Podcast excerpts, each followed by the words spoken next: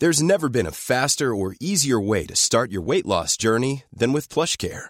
PlushCare accepts most insurance plans and gives you online access to board-certified physicians who can prescribe FDA-approved weight loss medications like Wegovy and Zepbound for those who qualify. Take charge of your health and speak with a board-certified physician about a weight loss plan that's right for you. Get started today at plushcare.com slash weight loss. That's plushcare.com slash weight loss. plushcare.com slash weight loss. Planning for your next trip? Elevate your travel style with Quince. Quince has all the jet-setting essentials you'll want for your next getaway, like European linen, premium luggage options, buttery soft Italian leather bags, and so much more. And is all priced at 50 to 80% less than similar brands. Plus, Quince only works with factories that use safe and ethical manufacturing practices. Pack your bags with high-quality essentials you'll be wearing for vacations to come with Quince. Go to quince.com slash pack for free shipping and 365-day returns. When I wrote my first million dollar check, I had to just do a big M and then just scribble the rest because I didn't know how to spell million. That is Barry Dubois, and this is episode 207 of the Osher Günsberg podcast.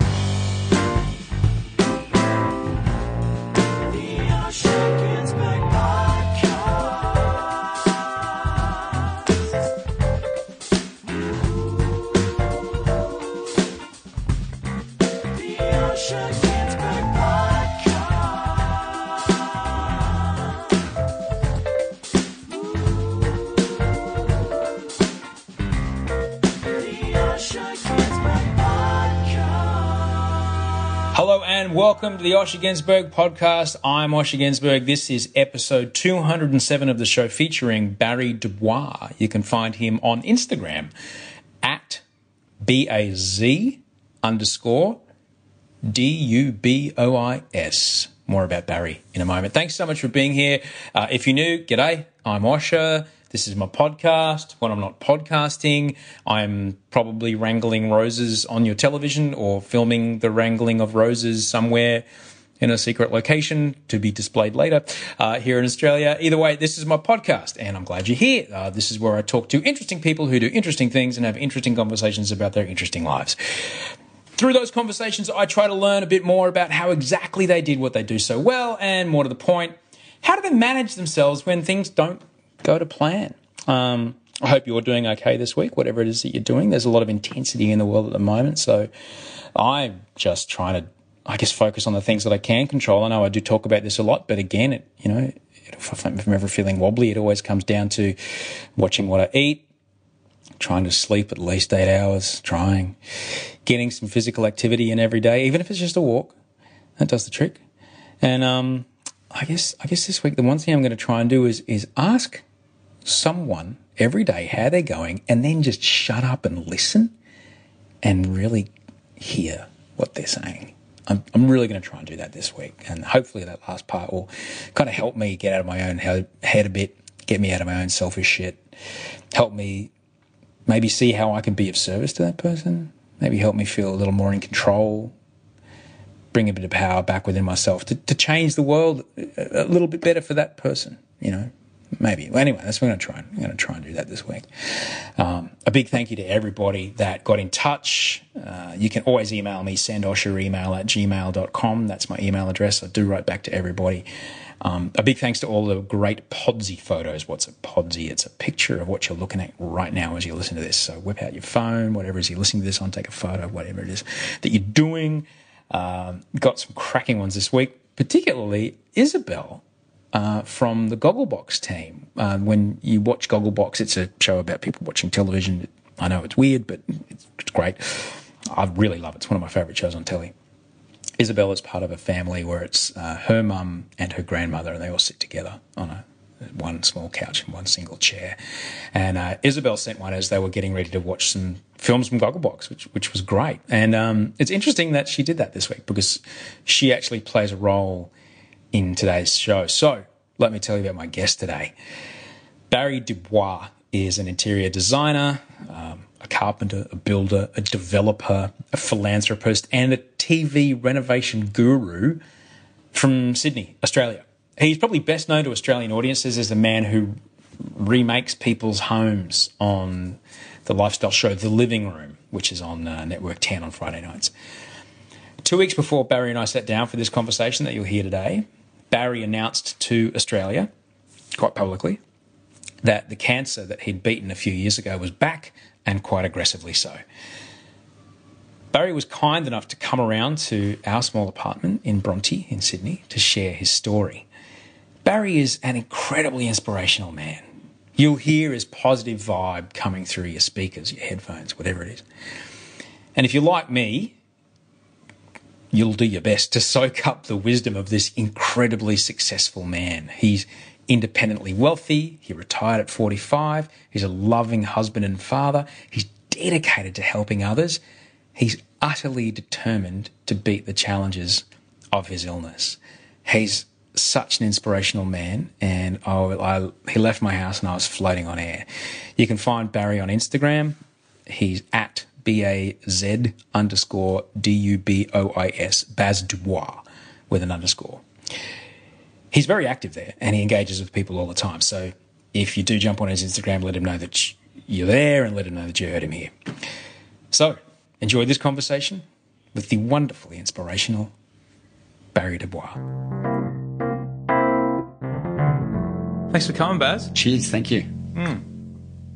It's a lovely day, beautiful, another beautiful day in uh, in Bronte. It's an amazing day. It's an amazing day in the world. It'll be a better day tomorrow. That's what I say. now, before we, there's a bit of nitty gritty to talk about later on, but as you walked in, we were talking about schools. I didn't know that you were involved in a not for profit around education. Uh, I'm involved in a few not for profits. I think it's one of the gifts uh, we get with celebrities. We have a platform to, um, to, to share information that we have, and uh, I'm very passionate about the built environment. Uh, design is my real passion. Uh, I I grew up in the western suburbs of Sydney and uh, left school not being able to read and write. School. Um, well, the system we know sort of failed me a little bit. I was incredibly dyslexic, and uh, uh, so I, I, I, muddled through school, but uh, but I hated it and I got nothing from it. And, and the things that I was good at, no one at school was interested in. I mean, I was a great athlete and they were interested in that, but that was only the athletics carnival day. I was very popular that day. But uh, so, uh, being a mature dad, I had my beautiful children at 52 years old. And um, when you're a, when you're an older dad, um, you don't have the worries of a, of a younger man. I'm not worried about a mortgage. I'm not worried about my career. I'm not worried about much, but so everything is about the future of my children. So being that school had failed me, and, and I'm not being critical of school, but that's just how it was. Uh, and when I say fool, uh, failed me, uh, I, I, always quote, I always say um, when I when I wrote my first million dollar check, um, or actually uh, when I filled in the deposit form for my first million dollar uh, check, I had to just do a big M and then just scribble the rest because I didn't know how to spell million. Uh, and uh, I'd done the same with the with the name thousands for years as well, just T and then just a, a squiggle and people knew. Uh, I was good with numbers, so I could I could work it that way. So anyway, back to the school. Um, I uh, First of all, it was it was actually the living room uh, TV.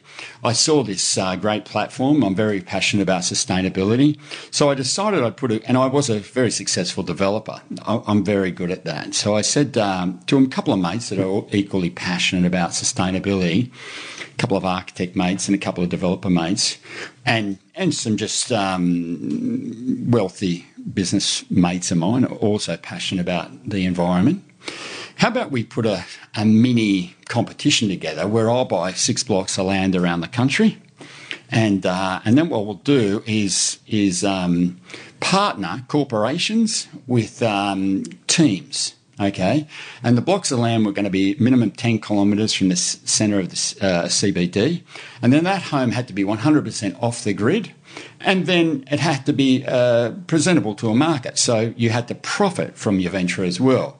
And then that idea developed and developed, and we came up with another concept as what we'd create as a website. So if you, Osher, were part of this, uh, one of the teams, and you came up with a miraculous idea for your home, you automatically have to share it with all the other teams. The idea is um, I love collaboration. So we would just keep improving and improving and improving. And then we'd be able to show a couple of things. Sustainability is beautiful, but it's also profitable. one day I was in the offices of Thomson Adsett and uh, we've got a long way into this idea of a competition. And um, I literally sort of sat there in a, it's a beautiful boardroom in the city. I'm surrounded by like-minded people, but that these are great designers, great innovators in the in the world of the built environment. And I sort of just had a light bulb moment, and uh, and because I felt so lucky to be in that space, a gorgeous architectural space surrounded by lateral thinking, free thinking brains. I thought, how did I get here? This is unreal. Guy from Liverpool can't read and write, and he's sitting in this space and, and directing traffic. I just thought it was fantastic. But I, I had a light bulb moment right there, and that was uh, so I said, guys, we're. Um, I think we're preaching to the converted here. If we're really going to make a change, I think we have to forget about this generation because the people that are going to be interested in what we're saying are already interested. And uh, and I said to him, um, I said to a couple of people, okay, I know this because I'm so interested in my children. Uh, the age between five and ten uh, are some of the most influential years of a human's life. And I asked them, being that we're all incredibly passionate about the built environment, what part of the built environment uh, inspired you the most? Because you're the top brains in the world on, on this subject. So, what part of that inspired you at age sort of six to 10? It was really, really interesting. Some guy said uh, grandma's fireplace, others said the playground at school, uh, some said the kitchen and backyard, things like that. And uh, I said, Isn't it funny? We spent most of our time in that period in a classroom, yet no one has said the classroom. And I said, if we can inspire a generation of children with the built environment at that time that sets up the rest of their life, I think we'll make real change. We won't make it tomorrow, but in 20 years, this space, this room, these humans are going to look different and think differently. And I said, because I'm sitting here thinking about the first part of it, and that is simply this we burn coal all day to run a light in a classroom that's only on in the daytime. What are we, t- I mean, it doesn't get much more basic than that. I said, I think we can really do some amazing uh, things to the learning space around sustainability. So the meeting ended and, and off I went. And um, I started to think about it. And I thought, okay, as a designer, you have to have a brief. Uh, what is the brief for the learning space? And I contacted uh, the education department. I, I, went to the Archdiocese of Education. I went to a few contacts that I have and, and basically asked the brief for a classroom. And pretty basically, it was square metres and cost. That was all that mattered. And, uh, and then I started to put some data together, and I love numbers. And I found out that 25% of the classrooms in our education system, both public and private, are demountable classrooms. So then I could say, okay, well, the smaller this problem is, the easier it's going to be achieved. So I thought, I'm going to focus on demountables. They're supposedly you know, movable classrooms, and I'm very passionate about modular building as well. So it goes on and on and on. And uh, but but what I've done now is set up a non-for-profit organisation. I've got an incredible board and, and incredible support. And what we're looking to do, first and foremost, is draw down the what I'm describing as the DNA that's required to come up with the pillars or the perfect brief for a classroom. And you might say, well, you know, what is that? The colour, the texture of these things. But it's not. Um, we're talking to Headspace Australia around the psychology of a space. We're talking to Curtin University around the sustainability of a space. Uh, we're talking to different religious groups about uh, uh, bringing religions together and finding common, common sort of things for that. So, what I want to first of all do is come up with all the things required to, to create a brief for the ultimate learning space. You know, I found out some interesting stuff from the education department, and one of those things is that uh, 30 years ago they discovered if a, if a, a boy leaves the classroom, walks across the quadrangle, goes to the toilet, and comes back, uh, 95% of those boys won't retain anything from the day's class. And that is simply because a boy's uh, brain works a lot better in open space, and the endorphins, the ex- excitement he gets from that journey will probably out- outweigh any boring stuff he learns the rest of the day. There's all interesting little facts like that, and, and one of my favourites I'll share with you. I, I got to speak at Parliament House on this topic, and I, it was a loaded question, and uh, and I said, uh, because I knew the answer, does anybody know the ideal uh, temperature of a swimming pool to train in to set a 1500 metre gold rec- uh, uh, world record? Few people put up their hands, and I knew they would because this was something I got from the from the government website, and because we spent 15 million dollars to find that out at the Institute of Sport. And uh, I found that astounding. Uh, and I said, because I was in a room full of bureaucrats around the education department and, and politicians and, quite frankly, education minister. And I said, um, you know, we're here talking about education and those precious brains, those perfect little children are going to be the future of our humanity. I said, does anybody know the ideal learning temperature? And not one person in the room knew. And I think simple little things like mm. that really add to a beautiful environment. And and if you think about the fact that you have to go to a to a sort of public toilet sort of scenario to go to the bathroom. What about, and, and, what would you and I be like if we went to a classroom, whereas you went to the bathroom within that space and then the waste from your from your body was used and broken down and used as a nutrient to fertilize a say let's say a vertical garden it act as a as a, um, a cooling system but also offer beautiful um, oxygen to the space i mean what would the things that you and me think about 20 years later look like if that's where we started uh, I find in design, and uh, is that all we're doing is uh, is layering up something that doesn't really work. So I want to wipe out this scenario Mate, and start on that. I'm all, I'm all about it. So yeah. so two things. Um, I will when we're done, I'll, I'll uh, hip you to this. Uh, I went to a business school in Amsterdam that did a lot of research around. Uh, it was uh, ideal, you know, it was for adult students, but they did a lot of research around space yeah. for the adult students. It's incredible. And it was unlike any room I'd ever been in. Mm, but mm. they uh, you know, where they thought about everything, color, temperature, everything. So yeah. speaking of which, those two numbers, if I'm going to win a gold medal, what's the temperature of the pool I need? I think it's 27. I, that, that sort of information. That's ideal. and head. if I'm going to learn anything, what temperature? 22 degrees. 22? Yeah. Fuck yeah. that. I grew up in Brisbane, man. Yeah, you did. And and you know, like 36, it, it, and there was 36 kids yeah, in the classroom. That's right. Well, I'll, I'll, tell you one more thing because it really infuriates me. But three degrees off that temperature, you start to dramatically lose. Uh, is it called cognitive behaviour? Yeah, yeah, yeah, yeah. yeah. It's yeah. very hard for a little one to concentrate in that How space. How old were you when you realised that you couldn't grasp things as well as other kids?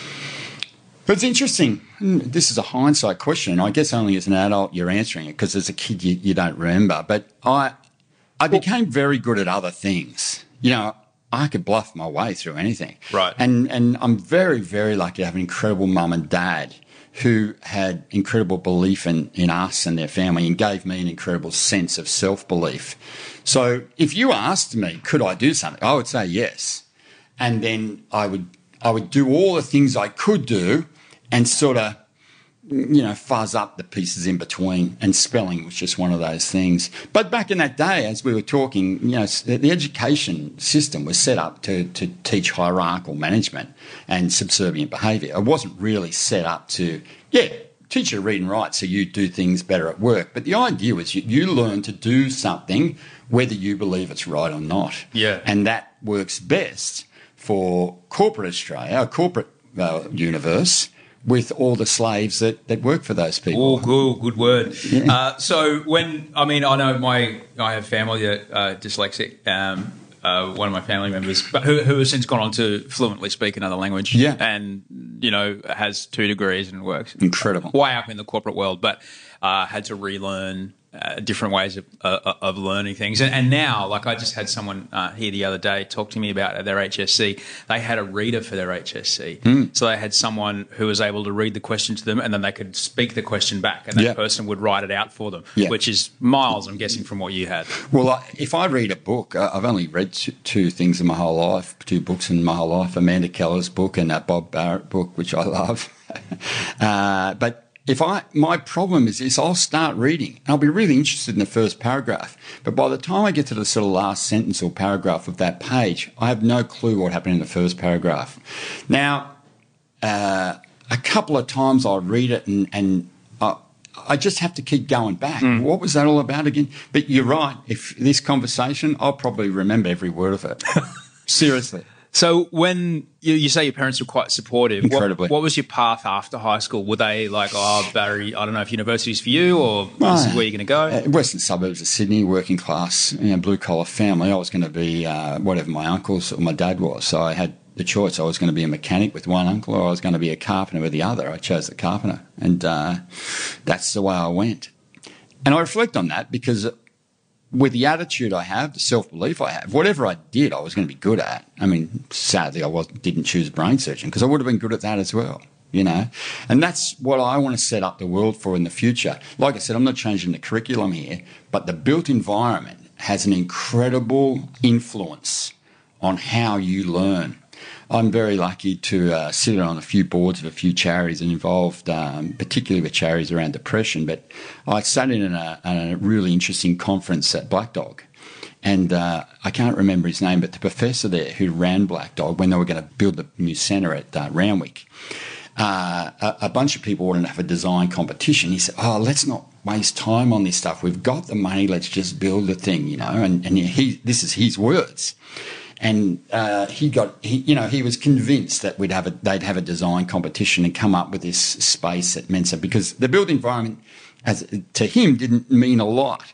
But he talks uh, really passionately now how he sees people interacting with that space and they can communicate better within that space in certain areas, in certain light, in certain uh, where there's certain texture around them, and and, and for, for people with bipolar and that sort of thing, the built environment is an incredible influence. When did you first start becoming fascinated in, you know, the design of things? Yeah, well, my dad's my dad has two philosophies, and uh, the first one, um, everything you do, you can do ten percent better, and he's never made a. What, and my philosophy now is I've never made a mistake in my life. There's just a shitload of things I'm not going to do again, and that is that is lateral thinking, and that's that's progressing design. So if I look at this beautiful table, Yeah, you clocked it straight away. You're like, is that a Parker? yeah, like, beautiful. I, I wonder how. I wonder my challenge would be how can I make this a little bit better? And better isn't necessarily uh, aesthetics. It's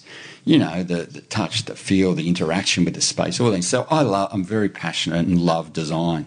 Right. Um, it's interesting when you said when you, I talked earlier about the first, uh, you know, the most inspiring space that you were in when you were a kid. Yeah. I don't know if you've ever been there, and they were threatening to turn it into a car park uh, only a few months ago. But the festival centre in Adelaide, Wow. uh, out behind it, there's this kind of open square with some uh, built artwork. It's all very geometric and fascinating. I remember being five, just like seeing all these, um, like kind of, uh, they're almost uh, rectangular columns, but on an angle, so tilted over to one side, and and this whole field of kind of gravity skewing to one moment, and then the Yeah. building behind it is at the same angle if you stand at a certain space. And I was four, Yeah. you know, but it's just like wow, Wow. but it gave you food for thought. Yeah, man. And, and and then when you were on another project, that was high in your Yeah. brain. So you, But you know, you see it. I know you've been there. You know, you can only imagine if you were, a, if like you described, we were talking earlier before we turned the mics on. If you were a peasant, you know, coming into town to go to school to work at the, Yeah. you know, um, the the factory. Go back fifty years. If you were a peasant going in a town to stand in the cathedral. those- some of those European cathedrals, they've been there. They were the only building of Mm, that size in uh, 200 kilometres. Fuck yeah, you believe in whatever the guy's telling you because Yeah. you're like, how else could this massive? I live in a mud hut. Uh, How I- can this thing exist? One of my favourite spaces in the world is the Louvre of, in in Paris, and uh, and you walk around that, and I say this this was the the foxtel of that era because they the Medici family and the different families would pay people like Michelangelo to paint history. Maybe not the accurate history, but history in itself. And one of my favourites is that painting where uh, Napoleon uh, is is it, there's forty thousand Russians being slaughtered behind him, and France got a really bad call for that. They starved them out through winter and then massacred forty thousand people. And whilst it was a great victory for Napoleon, it wasn't seen by the rest of the world as a good thing. So what they did was have this, I don't know if you've seen it in the Louvre, it's a giant uh, painting, probably six metres by four meetings, uh, metres. And it's Napoleon on a horse. And the story depicts two Russian men saying, thank you, Napoleon, Napoleon for saving us. So that then was, then that was displayed in public by the aristocrats and the, the peasants were allowed to see this moment in history. But it wasn't real history; it was fake news, and uh, and and that's what we're doing now, isn't it? That's fascinating that, that you say that. But that when you talk about that space, I mean, if you if you've ever been there, or you know, certainly put it on your list. It's an, Ah. an incredible, uh, incredibly well designed and extraordinary space, and and has had that contemporary that that pyramid in the middle of Yeah, it. yeah. Kind of put. I can only imagine the meetings that went into. We want to put a glass dome. You want a what? Yeah, yeah.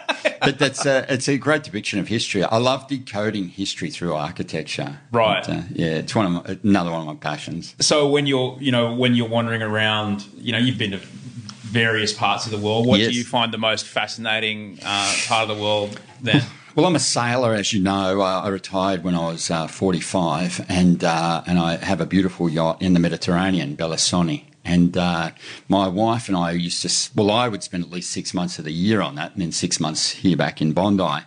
And my wife, Leonie, would spend maybe two to three months on the boat because at that time we were still going for our, going through our quest for children and, and the journey of that. And this is obviously after Leonie had lost the ability to have children naturally. Uh, so she was really focused on, at that time, we're looking at adoption and, and, and it goes on and on. That's another story. But a very close friend of mine, Peter Colquhoun, is the architect on Better Homes and Gardens, uh, our opposing show.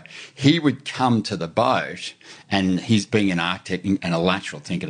Lateral thinkers are great people to travel with.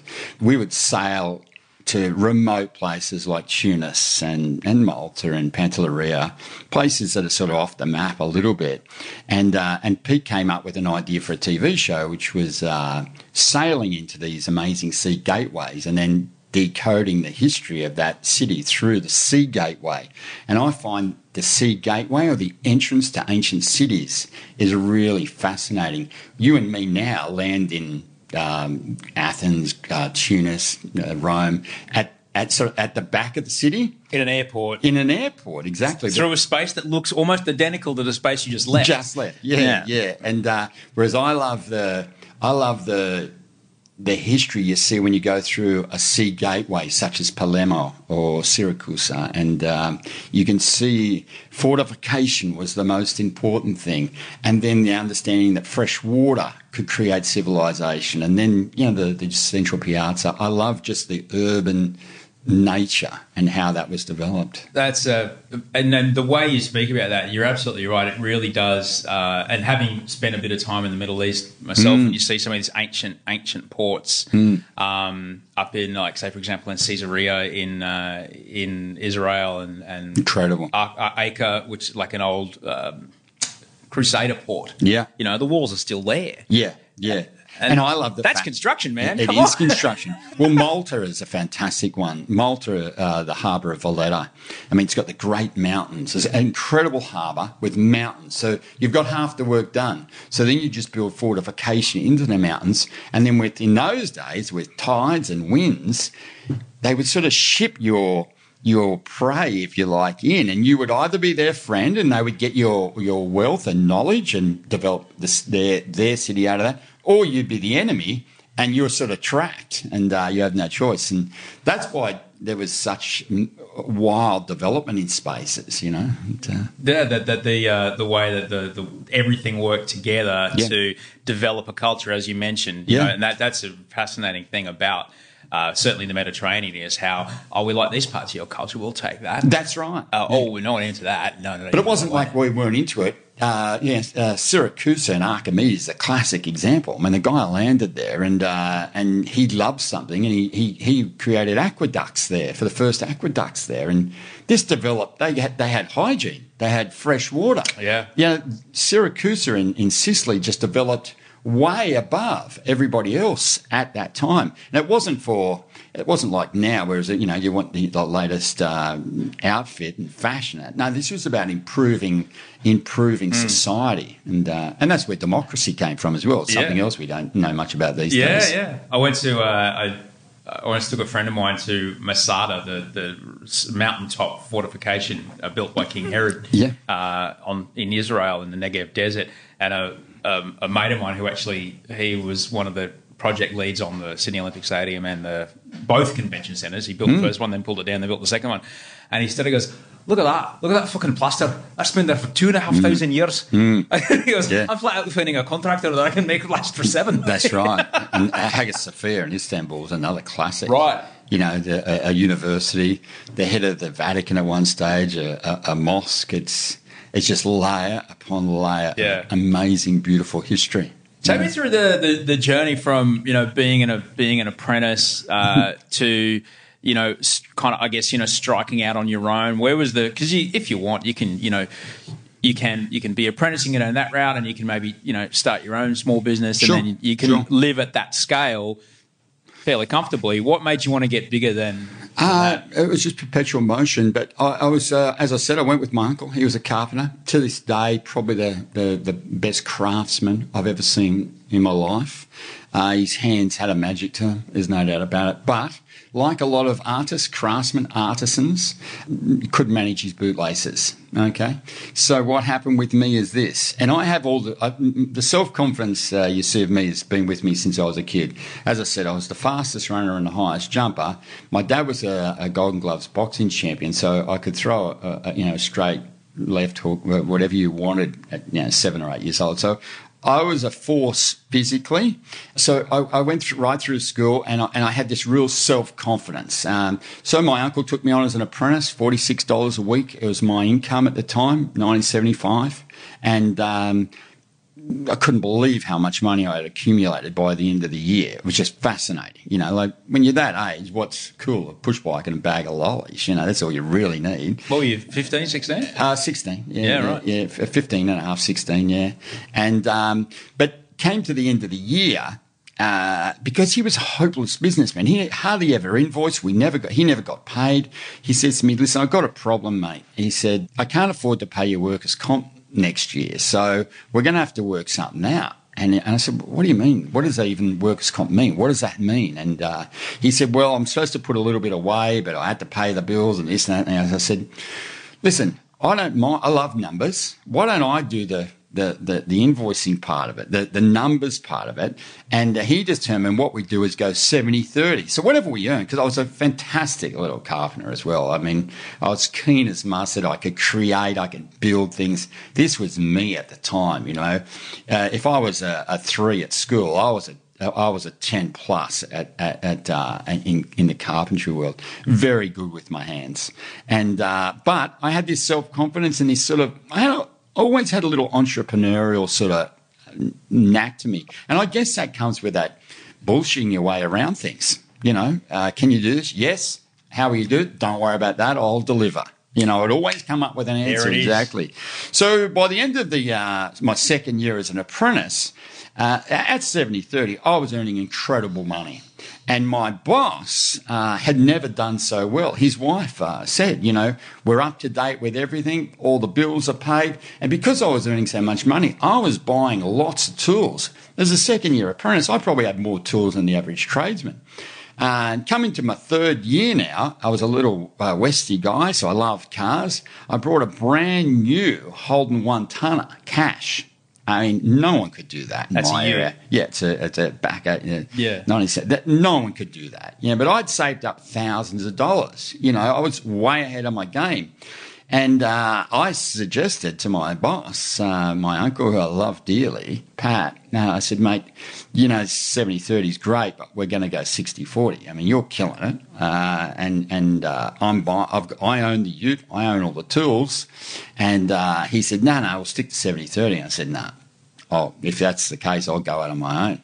Because we were just about to take on an apprentice, and and and he was uh, my at the time girlfriend's mate from school. I was going out with a high school girl. I was only seventeen. That's how it was back then. It's all right. You're seventeen. It's okay Yeah, yeah. to go out with a fifteen And- to sixteen year old when you're and- seventeen. And, and her little mate there wanted an apprenticeship, and I said, "Yeah, you can come work with us," because I, I saw that that was my boss. I was the first apprentice he'd ever had, but I could see that this was really well. I mean, if he was as good as me, or even half as good, we were going to make plenty of money. So my boss said, "No, no, stick it." And I said, "Well, you stick it. I'm out of here. I, I, all the all the suppliers know me." All the uh, builders that we were working, we were sort of subcontract carpentry. They all knew me, and they knew that I was the one that made sure they had the insurance.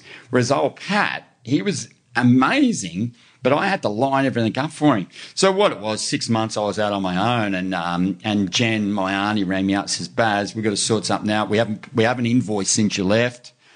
behind on the mortgage, everything's going wrong. I said, well, I've, I've been thinking about Heats because I'm not going as good as I thought I would without Pat because he's still my master. He's still the guy who taught me everything I know. I said, what I'm going to do is put him on a thousand bucks a week and paid him wages. So at the end of my third year, I was, uh, I was running the, the business. Uh, You're and- eighteen. uh, 18 or 19, you know, the, the dates are hazy. That's amazing. Uh, but uh, and I just bought my first block of land, and um, I said to Pat, "He can work." Uh, but he was earn- that's a lot of money back then as well. It was a lot of money, but I'd been able to buy a block of land cash, and uh, it was a couple of hours out of Sydney, and I and I said we'll work five days a week, and I I spent two days a week. Uh, with uh, with my girlfriend down in my panel van in uh, in the Southern Highlands, building a home that I designed myself. Uh, you know, and when I say design myself, it was a copy of the best project homes in the area. Uh, I made a stack of mistakes on that uh, on that project, but I sold it at an incredible profit and learned from every one of those mistakes. So it was sort of just up and up from there. Not long after that, I was um, I was involved in a project that had an Italian architect who who saw me as um, he was really fascinated with my ability as a carpenter and a builder. And I was fascinated with his philosophy on architecture. And he took it upon himself to mentor me for a couple of years after that. And that's where my passion for design and improving things for other than aesthetic reasons, as well as aesthetic reasons. And then with that combination of self confidence, uh, incredible uh, hard working ethic, uh, and an, a really, I'd say, qualified understanding of the philosophy of architecture, I started uh, and I was building homes that I believed in that were selling at, uh, at, a, at a good profit. There's been three major property booms in my working career, and I've ridden all of them. And uh, I- so I did very well out of it.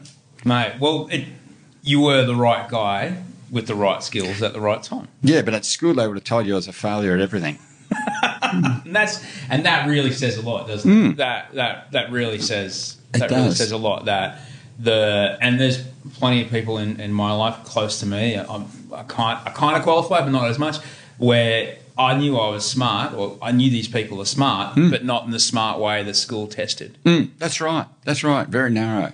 Listen, I love school, and and my little beautiful children have just uh, we've just done our first uh, orientation day last week. I was so impressed with with the with the leaps forward. I, I was excited. I cried. It was a great day, uh, and and I know that what I'm working on my my license uh, that I'm going to donate uh, to the world. What I'm going to do with this, uh, it's called Co-Innovate. The charity, oh, it's not a charity. A lot can happen in the next three years. Like a chatbot may be your new best friend. But what won't change? Needing health insurance. United Healthcare Tri Term Medical Plans are available for these changing times. Underwritten by Golden Rule Insurance Company, they offer budget friendly, flexible coverage for people who are in between jobs or missed open enrollment. The plans last nearly three years in some states, with access to a nationwide network of doctors and hospitals. So, for whatever tomorrow brings, United Healthcare Tri Term Medical Plans may be for you. Learn more at uh1.com. Hey, it's Paige DeSorbo from Giggly Squad. High quality fashion without the price tag. Say hello to Quince. I'm snagging high-end essentials like cozy cashmere sweaters, sleek leather jackets, fine jewelry, and so much more. With Quince being 50 to 80% less than similar brands. And they partner with factories that prioritize safe, ethical, and responsible manufacturing. I love that. Luxury quality within reach. Go to quince.com slash style to get free shipping and 365 day returns on your next order. Quince.com slash style. The non for profit organisation is about collaborative thinking to solve world and community issues. And the first one's a demountable classroom. Love it. Yeah, so uh, I know that I'll have an influence in their life as well. Mate, I love the uh, the just the picture of you like in the in the old days before ATMs, we actually had to do a lot of banking on paper. Yeah. But the idea that you're filling in the deposit slip and not knowing how to spell the word million. Yeah, yeah. And I'd made that million. That's so cool, man. yeah. Yeah. It was. it was a million and something. I think it was a 1.160 was a place I'd sold, and I, and uh, I was making the deposit. That's and what what were your mates doing at the time? Were they were they were the, were the blokes envious of you? I mean, you're No, so my- successful. my- no, no, success. What a success? I mean, I could have the arse out of my pants, or, or, or could be a billionaire. You wouldn't know any difference either way. I mean, finance doesn't affect my life. Uh, no, I'm the same bloke I've always been. I'd stand up for you in a fight, and I'd, I'd, I'd, I'd uh, help you if you needed a hand. It's as simple as that.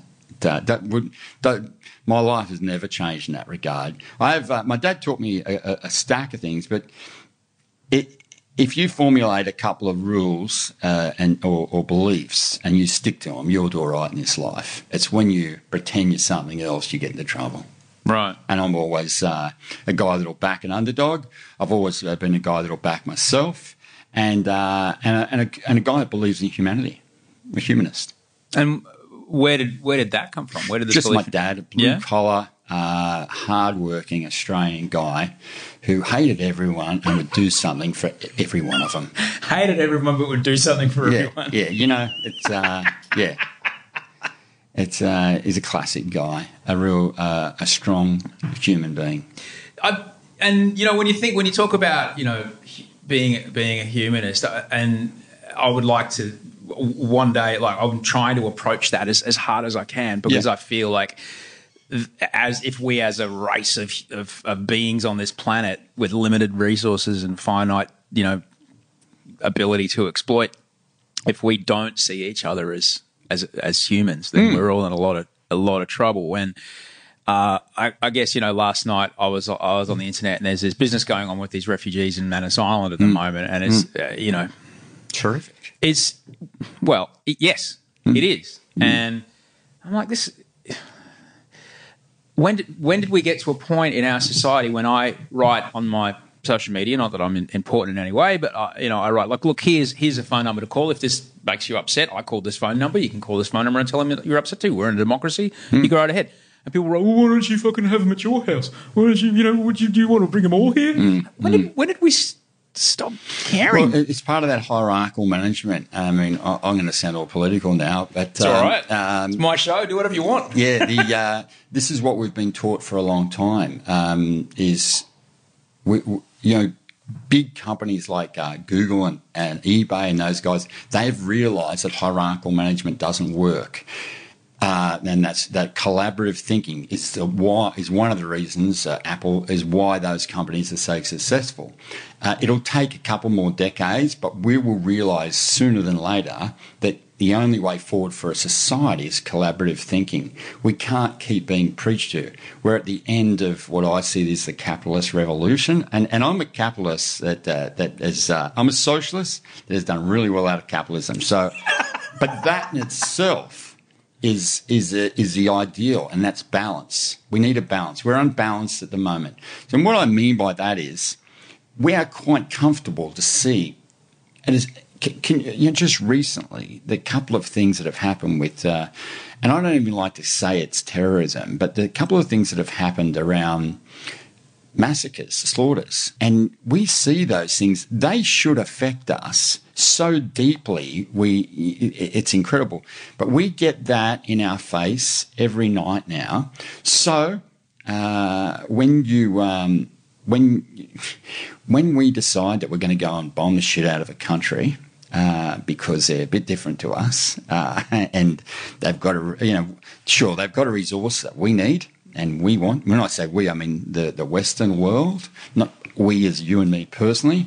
the spin doctors can come up with a theory why they don't deserve something and they're bad and you know um, they should obey by our idealistic views even if we don't and if we they don't we'll we'll set war on them and we'll kill hundreds of thousands of people well you know what it's just this massive amount of information that's given to us on TV and in the media every single day, and um, you know it's horrific. I, I, listen, I'm probably rambling there, but I, I, as you know, I have my my yacht in the Mediterranean, and uh, it's I was back in Turkey only a couple of months ago, and this it's not on the on the top layer, but a layer or two under society over there. There's there's a, still a lot of people suffering from the simple fact that tens of thousands of people have drowned in the Mediterranean in the last couple of uh, years through the exodus of Syria and, and places like that. Now, we tonight on a current affair or the project or one of those, we're not going to talk about that we're going to talk about some mechanic who's ripping someone off that has no fucking nothing to do with anything. But tens of thousands, hundreds of little children.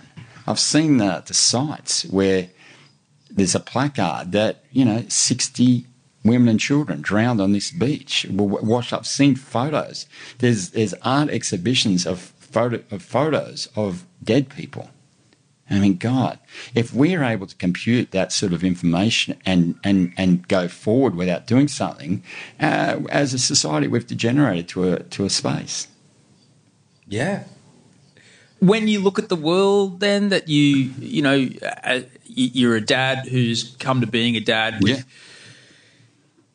more knowledge of the world than many dads have because you were a hmm. dad older in your life. Yeah, I'm, you know, I only started taking on the role of dad three years ago at yeah. the age of 40. Yeah, it's uh, amazing. It, it is. It's full on. And suddenly, you know, I'm, I'm a new dad. Uh, with you know three years experience, but she's thirteen, mm. uh, so I'm making a lot of mistakes. and jumped into a tough spot as well. That's mate. I'm not. You know, I'm here for it. Yeah. Um, but when you look at the the world yep. that exists. And when you look 5, 10, 15, 20 years in the future for your kids, mm. do you feel a, a, a, need to insulate them? Do you feel the need no, to fortify them? No, no. Uh, I need to get, uh, you know, it's like what we talked about when we first started school. You know, I'm not, I'm really impressed with the beautiful little school that my children are going to go to, but the school is the family and, an extension of family is your community, an extension of community is your country and, and, and the universe. My children, uh, I'm going to do my best to instill in them uh, work ethic, honesty, integrity, uh, and, and a, and a, and a self belief. You know, uh, Maslow's hierarchy of needs. I mean, it, it, we'll just go down that path and introduce them to the things uh, that they seem uh, well that I that I'm drawn to first, I guess, and then what they're drawn to. Expose them to as much as they can, and, and give them the give them the belief that they can take on anything they want to take on. You, you seem to do like whether it be through this not non for profit or through other stuff like that. You, you seem like that helping people is a, definitely a part of your day. Definitely, definitely, I love it. I, uh, when I retired, at, um, when I retired, it was interesting. I didn't retire like set out. Oh, this is cash in the superannuation. I'm not sure if you know, but I, I got quite manically depressed um, at the at the end of uh, the middle of 2000s, and I I'd amounted a fair. Uh, I'd gone past my fiscal goals uh, that I'd set for 60. I'd already gone past those, and that again wasn't because I was a genius. We're in the middle of a massive property and stock market boom, of which I'd accumulated quite a bit. So I just cashed it in. I could see really clearly that there was going to be a crash. I'd seen two before. I could see this one coming as well. The crash 2007, 2008 was coming. I cashed out maybe a year too early, but still did really well. But I was manically depressed and searching for something to make me happy. Uh, with depression, it isn't something that you realize you're going into. You don't you don't see a door and walk through it. It takes years to, to, to morph to that. There was there was many things that contributed to that. Uh, so I so I retired, and um, coming out of the depression, I I wanted to help people. Uh, and as a punter, as a as a regular guy, there's not a lot you can do, or I couldn't reach the heights I had imagined. I knew I had incredible skills, uh, but as one man, that's it's very difficult. I cut I cut a bunch of checks and, and really achieve very little with those things. Okay. when I was given the gift, uh, reluctantly took the gift of celebrity, let's call it, I realised that this opened thousands of doors, not hundreds, thousands of doors to any corporation in the country. Uh, and I can literally, I'm two phone calls from anyone in this country. And with that, I, and I love collaboration, with that, I see myself putting people together to do good things. I mean, since I've been on TV, I, I, I know that that platform has given me the ability to help lots of people. And uh, my most recent um, um, sorry, mate. Yeah, my most recent journey with uh, recurrence of my cancer, again, uh, it's not taking money, but we uh, we announced uh, the return of my cancer on TV a couple of weeks ago, and already I can see the good that has done in our society. Um, just this morning, was uh, I was walking on the beach, and a guy came up to me. He knew who I was. I don't know who he is, but he knows who I am, and he has a relationship with me because his wife's in hospital with cancer and he feels that I gave him strength. You know, that's an incredible reward for um, for sharing and caring. Yeah. It's an incredible reward. You know it. You you do a lot uh, for charities yourself. You talk. You you expose yourself around things that have happened to you. This empowers people.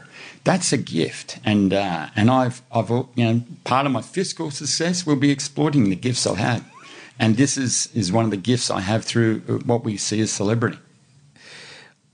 But still, you know, it's, you know, when, when I heard, uh, I, I was um, away working when that show aired, mm.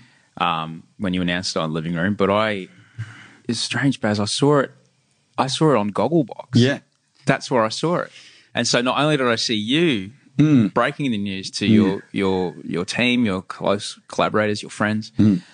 But I also saw the reactions of these yeah these people. It was beautiful. I thought. Um, I thought they were beautiful. I, I, I um. I wrote a letter to those guys. Actually, it's sort of personal, but I, I, I won't say the whole letter. But you know, I don't know how you feel about it, Osh, but the, this medium that we're in, TV, it's incredibly public. I mean, everything about our lives is public. Mm.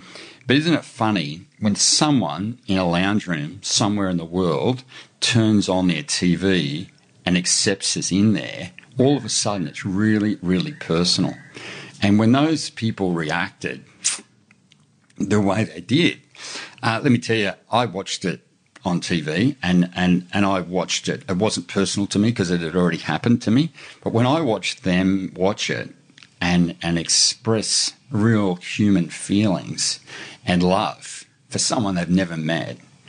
Fuck me, mate. It was really powerful and um, it was really beautiful and it was incredibly uh, personal. Uh, and and it did a, it, it, meant a lot to me. So what that did was ensure uh, or, or, reinforce to me that what I did that night and Amanda and Chris and Miguel did as a team has done the same for lots of people. And the evidence of that is really clear with the, the amount of support and and um, and contact I've had from people. Well, it's look when you disclosed, mm. all right, but then you went into detail. Mm. I was like, that's you know, uh, myeloma and multiple myeloma. Mm. We've, we've known each other for, for a little bit through work. And mm. then when I saw you talking about that, I was like, shit, man. And you say, I'm not on my own in this fight. Yeah. Or, or, or, or, there was a sense of relief that, okay, I can, you know, you can talk to me about that mm. if, if, you want. And yeah, I, I, think collaboration, sharing. Humans are meant to touch each other, and humans are meant to communicate with each other, mm. and and uh, that's what I did. And there are. Uh, the oncology nurses are special group of people, incredible, incredible human beings. I mean, just absolutely beautiful. I've always said nurses are tireless, beautiful humans. Um, at, uh, and I want to say though, uh, the Monday I went into chemo. Uh, the, the, the, Monday I do chemo a couple of days a week at the moment. But on the Monday morning, that oncology room, it's a pretty somber little place. Doesn't matter where you are. You could be in Dubbo Hospital or St Vincent's Hospital. That room is a pretty somber place. Yeah, there's a big comfy armchair, but still, yeah, sure, you're getting and a lot of needles. I'm taking I'm taking drugs that even the nurses can't touch. Touch, yeah, and they're putting a hazmat gear on to, yeah, to come near you. Uh, but that room, that Monday morning, we may as well have been rock stars. It was great. All the nurses were so uh, happy. Everybody in the room was sort of high fiving and cuddling each other and saying, you know, we're going to do this. And I got uh, I got stacks out of that, and uh, and they got stacks out of that, which is which is really important. But those, you're right, the nurses, the doctors, the, they're tireless people. Yeah. Yeah, yeah, special humans. Yeah. You know, I, I, I will say this. Um, I, I'm a funny character. I'm incredibly self confident. And um, as much as my scans look like I've been shot with a, a, um, a shotgun, there's over 100 tumours in me, 28 pretty major ones uh, through my middle. But I don't believe I'm going anywhere either. Uh, I, I um, it's harder for me to tell people than you know, uh, it, it's hard. It's like I said when I watched the show and I re- revealed I didn't cry. When I watched the Gogglebox, I I, I, I wailed really hard uh, because it was it was real for a sec, you know. But um, no, no, I, I um. I uh, I live in the third person with this with this uh, mutation of cells being cancer. Uh it's that Baz, not this Baz, and, and, and both of us are going to do our best to, to, to be here as long as uh, possible. So you you've found a way to uh, observe? Is that what you're saying? Sort of. Yeah, I, I, I, there's a lot of data out there. When I when I got the news again this time round, I was I was so angry. I was I'm I was really pissed off um, at myself at the world, at everything. And because six years ago when I got it, we didn't have children. And um, and uh, I, you know, I would have said to you, I've had the best life anyone could ever have. Uh, if this is my day, it's my day. But when you have five year old children, uh, yeah, no, I'm not ready to go yet. and um, uh, so so I, uh, I I can't believe I am going to go. Uh, I can't. I refuse to. Uh, it's, it's funny to say that because everybody would be saying now, of course, but no, it's not even in the room. It's not. It's not in my head. It's not in the room. It's not my world. But uh, what uh, what I was talking about, what I was going to say is about. I'm, I've been taught. I'm being taught and and studying now mindful meditation, which I find incredible. If anybody is listening to this, if it's more than just you and me, honestly look into it. It's changed the way I feel about uh, uh, a lot of things. But what it really does is helps your personal immune system. And to fight anything, being the worst thing you can get to the least worst thing you can get, it's your immune system is the only thing that does the fight. Things like chemo and antibiotics, all they what they do is come in and kill everything in you, the good and the bad. But it's your immune system and when I say your immune system, it's your gut health, it's your mind health, it's your physical health, it's your, your, uh, your aerobic health. It's all those things make up for a, your, your nervous system health. All those things make up for a good immune system. And can I explain this like this? A, a cancerous cell that creates a tumor is just one of your cells that's mutated into its opposite. Now, I know that sounds standard, but a lot of people think of cancer as this thing that's drifted into our body. It's not. It's it's a cell in our body that's mutated into the opposite, and because it's made up of the same DNA as you as you, your body, your immune doesn't recognize it as bad, so it's allowed to thrive and, and multiply in there with no one hunting it a strong immune system will hypersensitize multiple uh, um, cells that are multiplying quickly, and it will recognize, okay, they're a bit different. Let's kill them. You know what I mean? It's and it's an immune. It's a strong immune system that does that for you. So um, the mindful meditation that I'm doing is, I believe in my, my brain, my mental side, it's really strengthening my immune. Uh, it, my gut health is, is really good. My physical health is as good as it can be.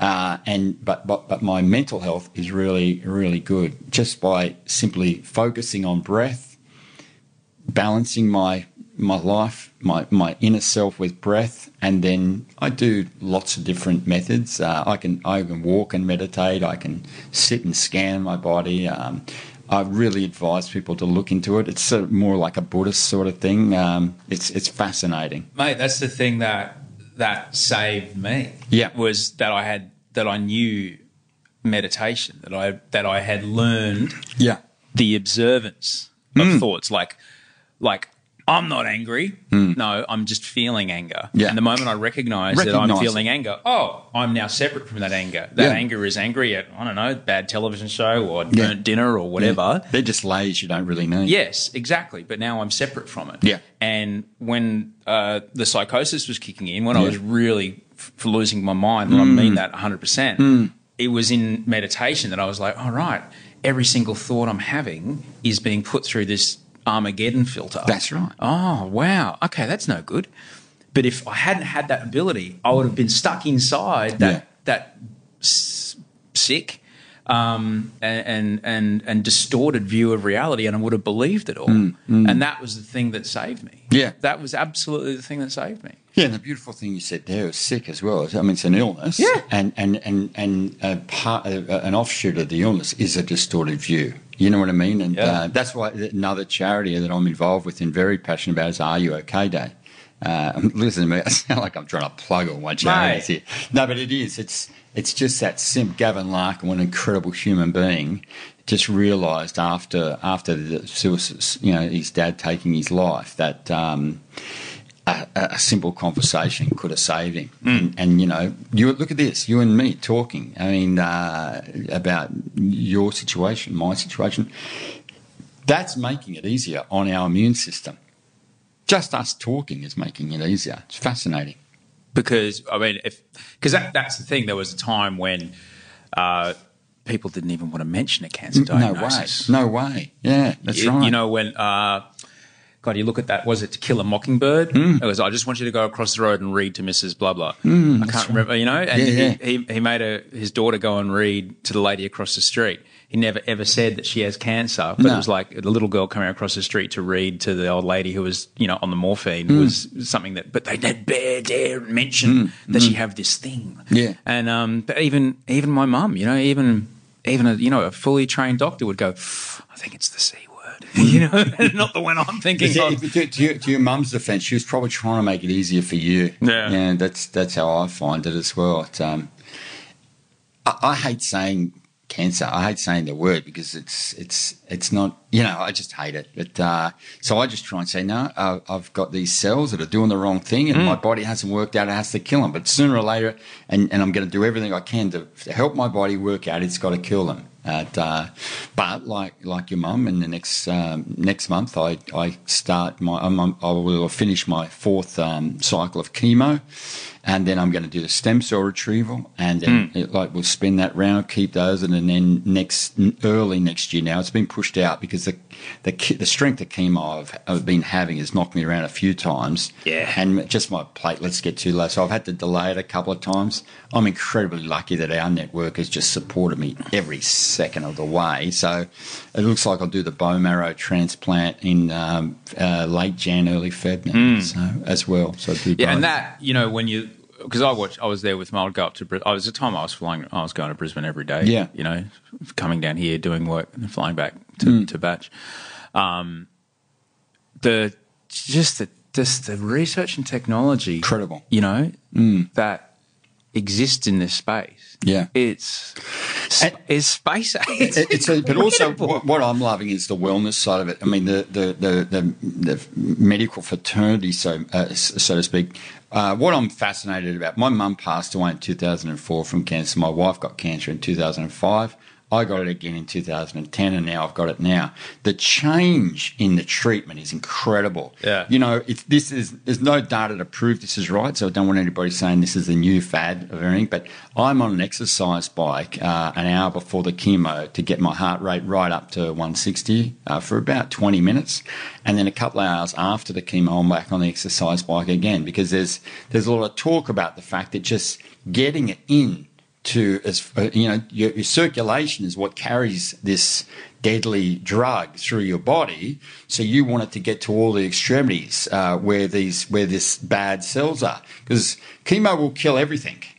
So if it's only in the area where the good cells are it's just going to kill good cells. Yeah. yeah but so i want it to get right right through. I do a lot of oxygen therapy as well. I do a lot of uh, uh, heat therapy those three things, there's no proven data. There's a lot of talk about it, but what there is proven data on particularly uh, uh, post uh, the chemo is the mindful meditation. There, Yeah. There's definitely data that that helps you get to a place where your immune can fight the good fight into the future, and that's what's going to give us long term. Well, longevity. of course, because you know it's and I've done it. You know, when you if you are depressed, Sure. depresses your body doesn't That's right. recognize it, and then you start getting sick. I get cold sores, my Yeah. psoriasis, Yep. my whole body Yep. turns against me. Yep. Nothing is wrong with me except the way I'm thinking, Mm. and so you're absolutely on point. Like keeping your brain healthy and keeping Yeah. your thoughts healthy. little tip I share with a lot of people that uh, that um, a lot of people generally is it helped me a lot, Osh. I don't know uh, if this this scenario works for you.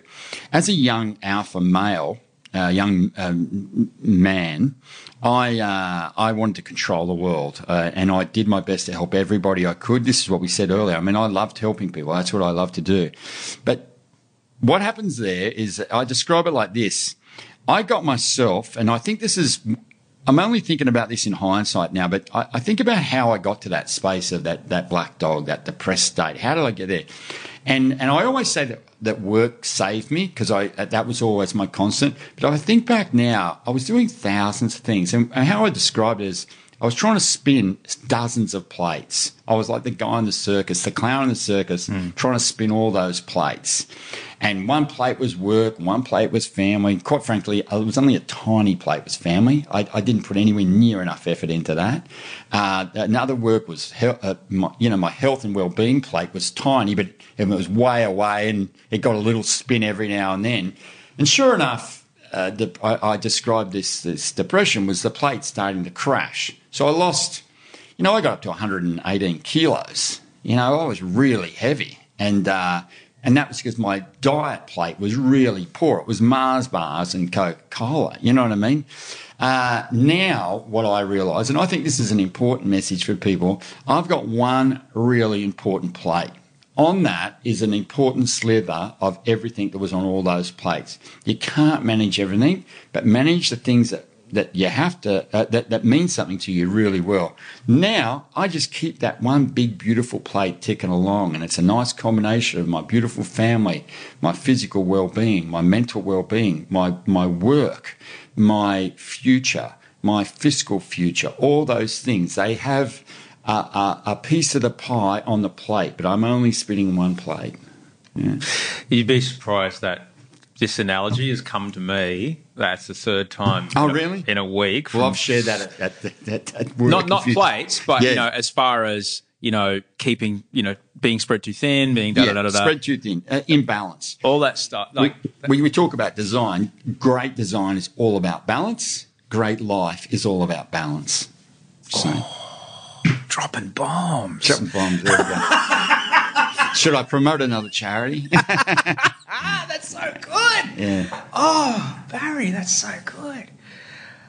Do you think about? I don't know. Is it okay to ask you? And know, it's okay if you don't want to answer this, but how do you how do you talk to your kids about what's going on? No, I um, I don't. Uh, they're five years old. Um, as I said, when this first came about, for a couple of reasons, uh, but I couldn't sleep. A uh, is that I was really, really stressed.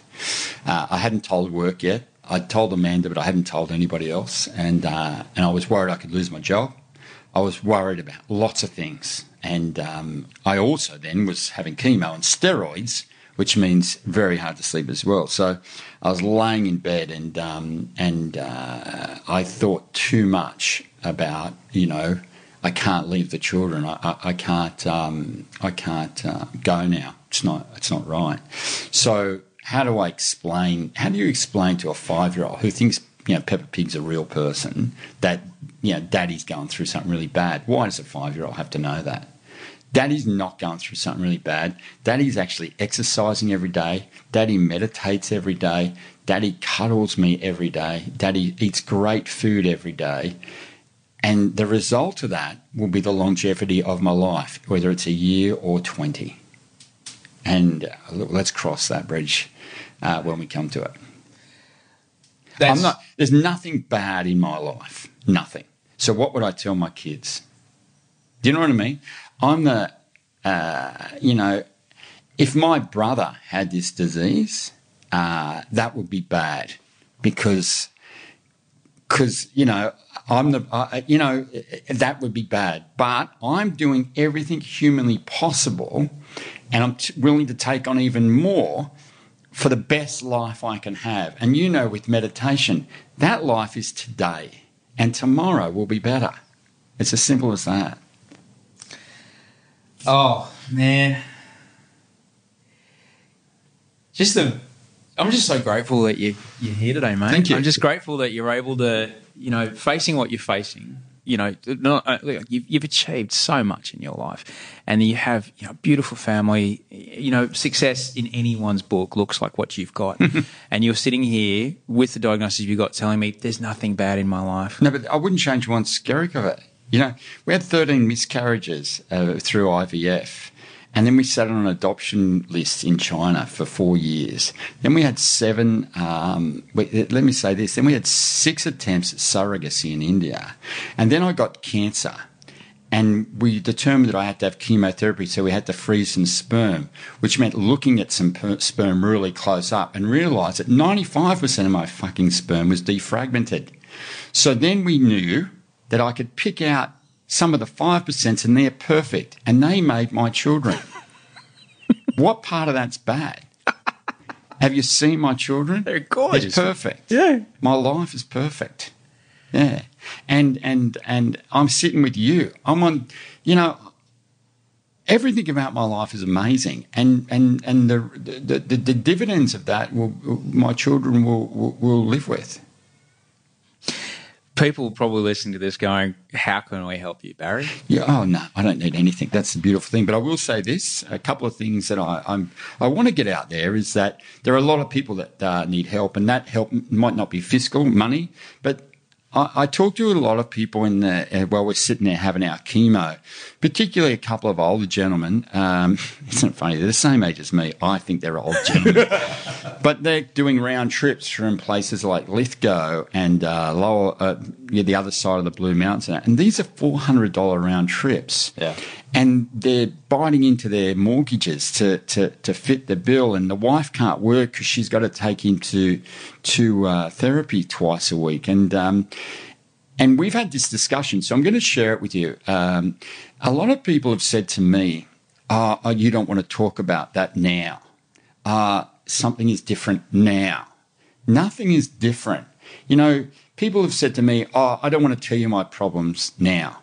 You've got problems of your own now. No, I'm still Baz. I'm here to help everyone. Okay, so don't think that I'm a different person because uh, because I've said told you I'm sick. Same as these people that live at Lithgow. If you would have taken your mate down the pub, ask him if he wants a lift to Sydney for the for the for the chemo. That way, his wife can have one day at work. You know what I mean? I just think people seem to be scared of it and not know what to say. Simple fact is, we've got to get on with life. So it, where you can help out there. I don't think the government does enough for people in regional Australia with cancer or with any illness, quite frankly. And and I don't think I don't think the government does enough for anybody in regional Australia with anything, quite frankly. I mean, from everything to everything.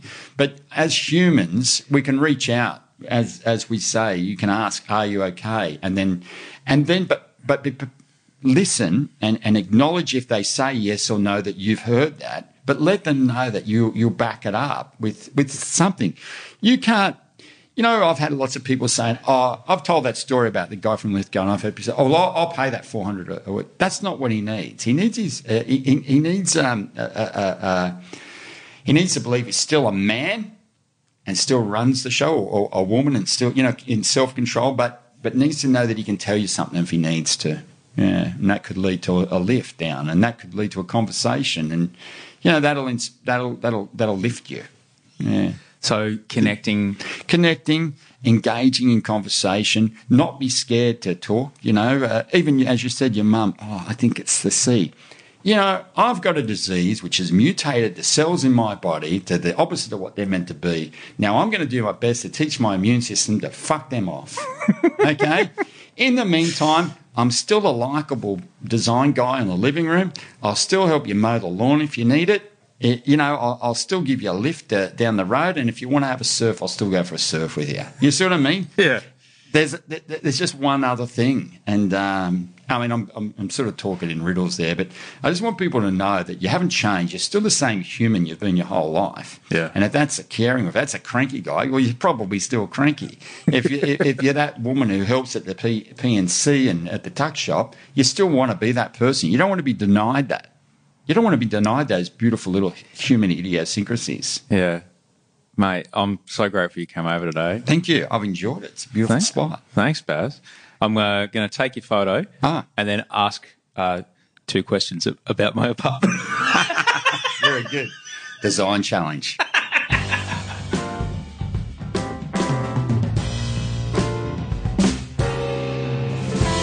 That was Barry Du Bois.